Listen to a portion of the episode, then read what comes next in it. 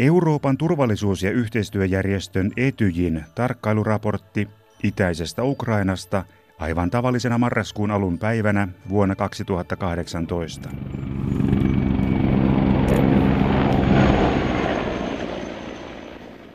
Etyjin tarkkailijat kuulivat yksinomaan Donetskin vetäytymislinjan alueella 235 voimakasta räjähdystä.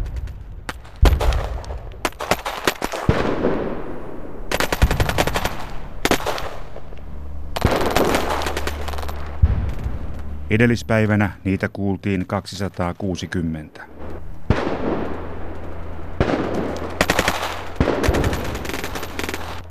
Yhden illan aikana kuului Donetskissa sata räjähdystä ja 250 raskaiden automaattiaseiden sarjaa sekä kevyempien aseiden laukauksia.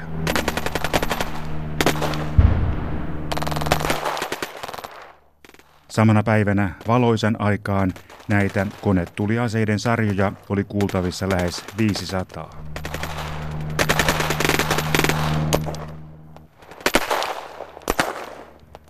Tässä vain muutama poiminta siitä, mitä tapahtuu yhden päivän aikana yhdessä tarkkailupisteessä. Vastaavista taistelujen äänistä raportoitiin samaan aikaan yli kymmenessä muussakin kohdassa. Ukrainassa, itsenäisen eurooppalaisen valtion alueella. When I think about the future, it definitely involves solving the current problems that we face. And first of all, it's about the war with Russia first of all in the east. I'm talking about Donbass, also the annexation, the occupation of Crimea, and uh, Ukrainan tulevaisuus on väistämättä sidoksissa tällä hetkellä kohtaamiemme ongelmien ratkaisuihin. Ensinnäkin on kysymys Ukrainan itäisissä osissa Donbassissa Venäjän vastaan käytävästä sodasta. Toisekseen kyse on Venäjän suorittamasta Krimin niemimaan valtaamisesta ja hallussapidosta – ja tietenkin samaan aikaan meidän on tultava toimeen kaikkien muiden normaalien yhteiskunnallisten ja taloudellisten ongelmien kanssa. Svitlana Zalischuk edustaa Ukrainan parlamentissa demokraattista liittoa. Puolue syntyi Eurooppa-myönteisten nuorten korruption vastaisen liikkeen perustalle. Poliittisella kartalla demokraattinen liitto nojautuu liberaaleille kristillisdemokraattisille arvoille. But when it comes to the, the latter, the economic issues, I'm sure that we will succeed and we will find our uh, solutions. But when it comes to the war, I can't imagine we will win it on our own. And it definitely task for the whole international community. Olen kuitenkin vakuuttunut, että taloudelliset vaikeudet me pystymme ratkaisemaan. Mutta kun on kyse sodasta, niin en usko, että voimme voittaa sitä yksinämme.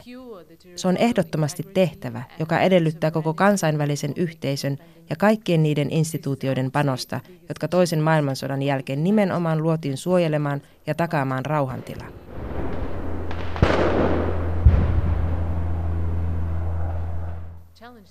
Tarkoitan esimerkiksi yhdistyneitä kansakuntia tai Euroopan neuvostoa. Niiden päämäärä on turvata alueellinen koskemattomuus ja itsenäisten valtioiden suvereenisuus. To uh, secure the territorial integrity and sovereignty of the independent countries. This is, I would say, the biggest achievements of the humanity in the 20th century, but they've been challenged, they've been violated by Russia aggression. So my future Nämä instituutiot edustavat ihmiskunnan suurimpia saavutuksia 1900-luvulla, mutta nyt venäläinen aggressiopolitiikka loukkaa niitä ja haastaa näiden ylikansallisten instituutioiden olemassaolon. Niinpä minun tulevaisuuteni on ehdottomasti riippuvainen näistä suuremmista reunaehdoista, siitä miltä maailmanjärjestys lähitulevaisuudessa näyttää. Vuonna 1982 syntynyt Svitlana Zalischuk edustaa nuorta, globalisoituneessa maailmassa kasvanutta ukrainalaista poliitikkosukupolvea. Hän on opiskellut journalismia, kansainvälistä lakia ja monikansallisten instituutioiden toimintaa ukrainalaisen yliopiston lisäksi myös Britanniassa ja Yhdysvalloissa.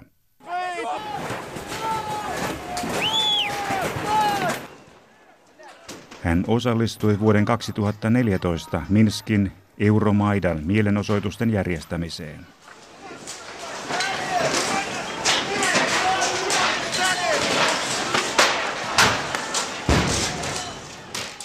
Ukrainan parlamentin jäseneksi Svitlana Zalistsuk valittiin syksyllä 2014.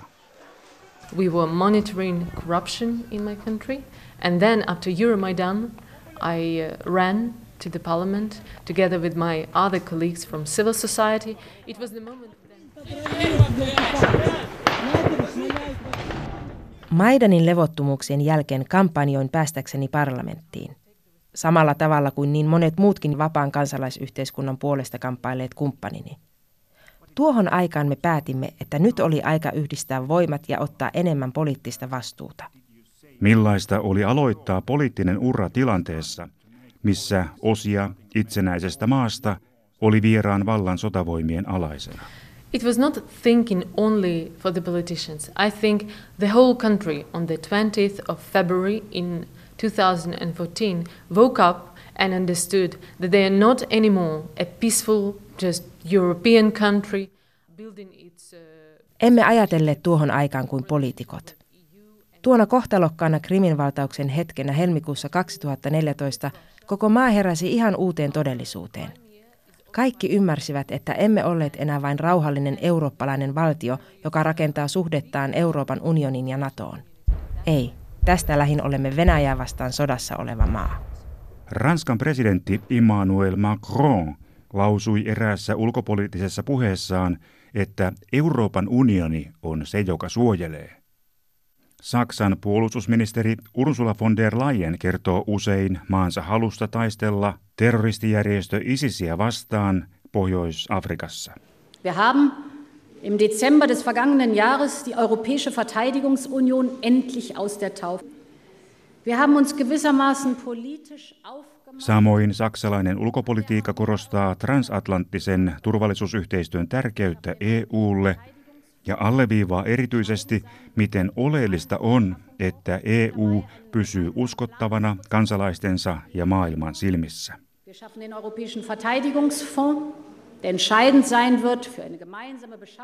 Kuinka uskottavilta nämä puheet kuulostavat Ukrainan turvallisuuden kannalta? Now, when it comes to the role of EU, you know, on the one hand, you know very well that Ukraine, after Euromaidan, decided that uh, it has to be our future. We are fighting for European values, European standards. Euromaidanin tapahtumien jälkeen Ukrainalle oli selvää, että meidän tulevaisuutemme on EU:ssa. Me taistelemme eurooppalaisten arvojen ja standardien sekä eurooppalaisten lakien puolesta. Sama koskee suhdettamme puolustusliitto NATOon, johon haluamme ehdottomasti liittyä. Olemme allekirjoittaneet EUn ja Ukrainan välisen vastavuoroisen assosiaatiosopimuksen. Se on hyvin kunnianhimoinen ja näyttävä asiakirja, joka loi uuden paradigman ja toi EUn ja Ukrainan väliset suhteet uudelle tasolle. As well as we also received visa-free regime and our Ukrainian citizens now can freely travel to EU uh, Olemme myös saavuttaneet viisumivapauden EUn kanssa. Se on minusta hieno merkkipaalu ja sen saamiseksi me panimme toimeen 144 lakiluonnosta. Niiden nojalla Ukrainasta tulee entistä yhteensopivampi EUn järjestelmien kanssa. Tämä ei kuitenkaan vielä riitä. Kyllä, länsi toki asetti tärkeimpänä toimenaan sanktioita Venäjän aggressiota vastaan. Pitkällä tähtäimellä lännen sanktiot ovat kaikkein tehokkain keino, millä koko maailma voi kamppailla Putinin hyökkäyksiä vastaan. Eikä kyse ole ainoastaan Euroopasta. Tilanne on paljon laajempi ja koskee myös Venäjän sekaantumista monien muiden maiden sisäisiin asioihin, kuten vaaleihin. International institutions like UN, Council of Europe, OSCE, unfortunately, is not, are not capable to ensure all those resolutions and documents that acknowledge the Ukrainian integrity and territorial integrity and sovereignty. Kansainväliset instituutiot, kuten YK tai ihmisoikeusjärjestö Euroopan neuvosto, eivät valitettavasti kykene vahvistamaan kaikkia julkilausumia ja dokumentteja, jotka tunnustavat Ukrainan alueellisen koskemattomuuden ja suvereniteetin. Sitä paitsi YK on alainen kansainvälinen tuomioistuin on antanut välipäätöksen siitä, että Krimin tataarien oikeudet tulee palauttaa, eikä heidän järjestöjään saa kutsua terroristijärjestöiksi, kuten tapahtuu venäläisten instituutioiden kielenkäytössä. Saman päätöksen perusteella Krimin tataarien kieli, samoin kuin ukrainan kieli, pitää palauttaa käyttöön Krimin niemimaalla. Nämä eivät siis ole vain jonkin parlamentaarisen elimen, vaan yhdistyneiden kansakuntien tärkeimmän oikeudellisen elimen päätöksiä. Venäjä ei ole tehnyt elettäkään näiden päätösten toimeenpanemiseksi.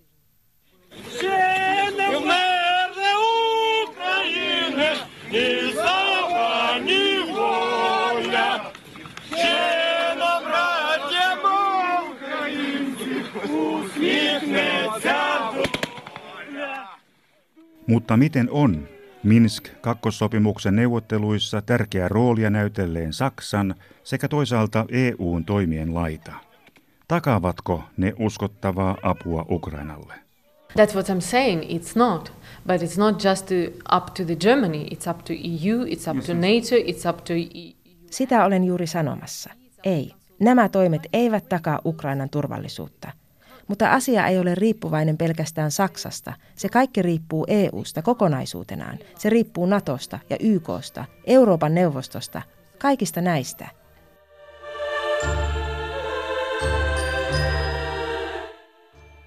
Why did we create all those all those institutions if they don't if they can't realize their main mission, their main Miksi olemme luoneet kaikki nuo instituutiot, jos ne eivät pysty toteuttamaan niiden tärkeimpiä päämääriä ja tehtäviä, eli rauhan ja itsenäisten maiden rajojen turvaamista?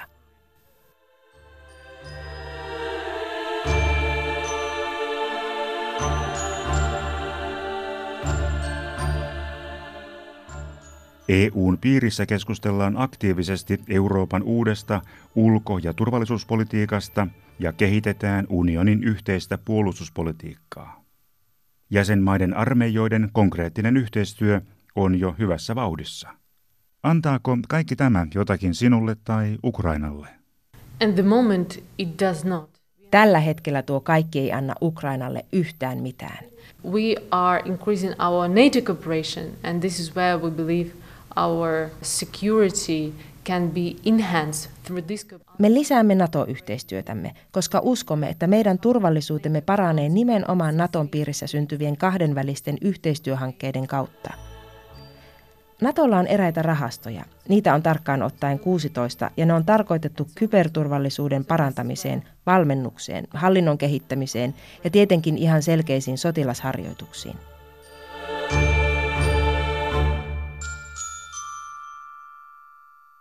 I want to live in a European state, not corrupt state, not dependent on this Euro, Eurasian uh, economic union, whatever it is, where countries rule basically from the Moscow as it was during the Soviet time. Minä haluan asua eurooppalaisessa valtiossa. En halua asua korruptoituneessa maassa. En halua asua valtiossa, joka on riippuvainen Euraasian talousunionista, mikä ihme sellainen sitten onkaan. Siinä kaikki jäsenmaat ovat riippuvaisia Moskovasta. В настоящее время значит, проводится осмотр трупов и вскрытие. То есть трупы вскрываются э, судебно-медицинскими экспертами. Aivan kuten oli asianlaita neuvostoaikoina. Документов у них нет. Ukrainan kansalaisista 70 prosenttia on sillä kannalla, että maamme pitää liittyä NATOon. Oletko koskaan nähnyt missään maailman maassa vastaavaa kansan yksimielisyyttä ja kannatusta NATO-jäsenyydelle?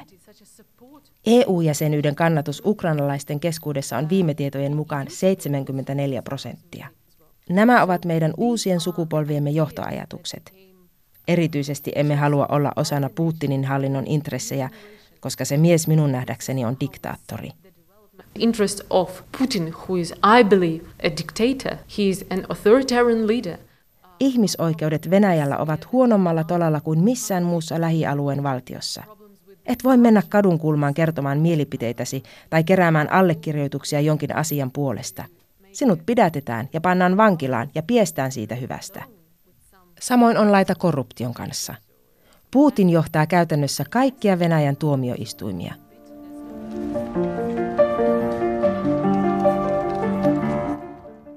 Tämä ei ole nuorten ukrainalaisten vaihtoehto.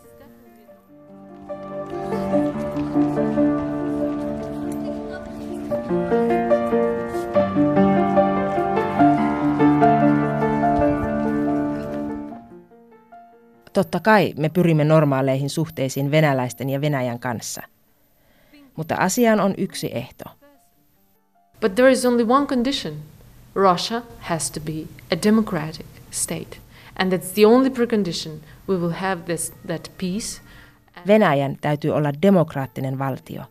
Tämä on todellakin ainoa ennakkoehto. Tätä kautta voimme edetä rauhaan ja sovintoon.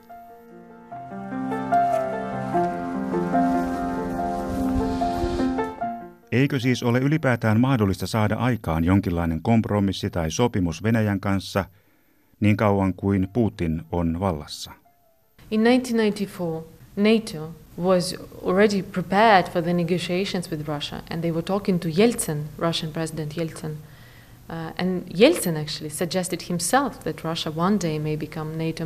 Vuonna 1994 puolustusliitto NATO oli jo valmistautunut neuvotteluihin Venäjän kesken. He olivat keskustelleet presidentti Boris Jeltsinin kanssa. Itse asiassa se oli Jeltsin, joka ehdotti, että jonain päivänä Venäjä tulee liittymään Naton jäseneksi. Meidän täytyy muistaa, että ei siellä ole jokin erillinen venäläismaailma, mikä on ainutlaatuinen ilmiö koko maailmassa. Se ei ole totta. Siellä on vain korruptoitunut elitti, joka yrittää suojella itseään.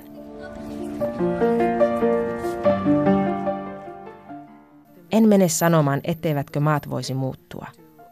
Venäjälläkin nähtiin joukko liberaaleja uudistuksia 1990-luvun alussa – kaikki on vain riippuvaista maan demokraattisesta johdosta. And also I'd like to say that when it comes to this geopolitical geopolitics and Russia Ukraine uh, problems, right? Um, I also think that our success will basically democratize in the end will be the factor of how we will change Russia in the end. Mitä tulee tähän geopoliittiseen ja Venäjä-Ukraina-problematiikkaan, niin haluan sanoa, että meidän menestyksemme tulee olemaan yksi vaikuttava tekijä siinä, miten Venäjä tulevaisuudessa muuttuu. Uskon siis, että Venäjän demokratisoituminen on mahdollista ainoastaan Ukrainan selviytymisen ja menestyksen myötä. Sen vuoksi me odotamme Euroopan unionin ja Naton seuraavan meitä nyt tarkalla silmällä. Eikä meitä pidä katsoa ainoastaan kerjäläisinä, jotka kolkuttelevat parempiosaisten ovella anelemassa apua. Ei, meidät pitää ottaa partnerina, joka investoi tämän alueen turvallisuuteen sekä talouden ja hyvinvoinnin kehitykseen. Ukraina investoi Euroopan reuna-alueiden vapauden ja demokratian kehitykseen. Näin maamme laajentaa niitä turvallisuuden rajoja, joiden eduista Eurooppa nauttii. Ja tässä merkityksessä me itse asiassa parannamme Euroopan unionin turvallisuutta.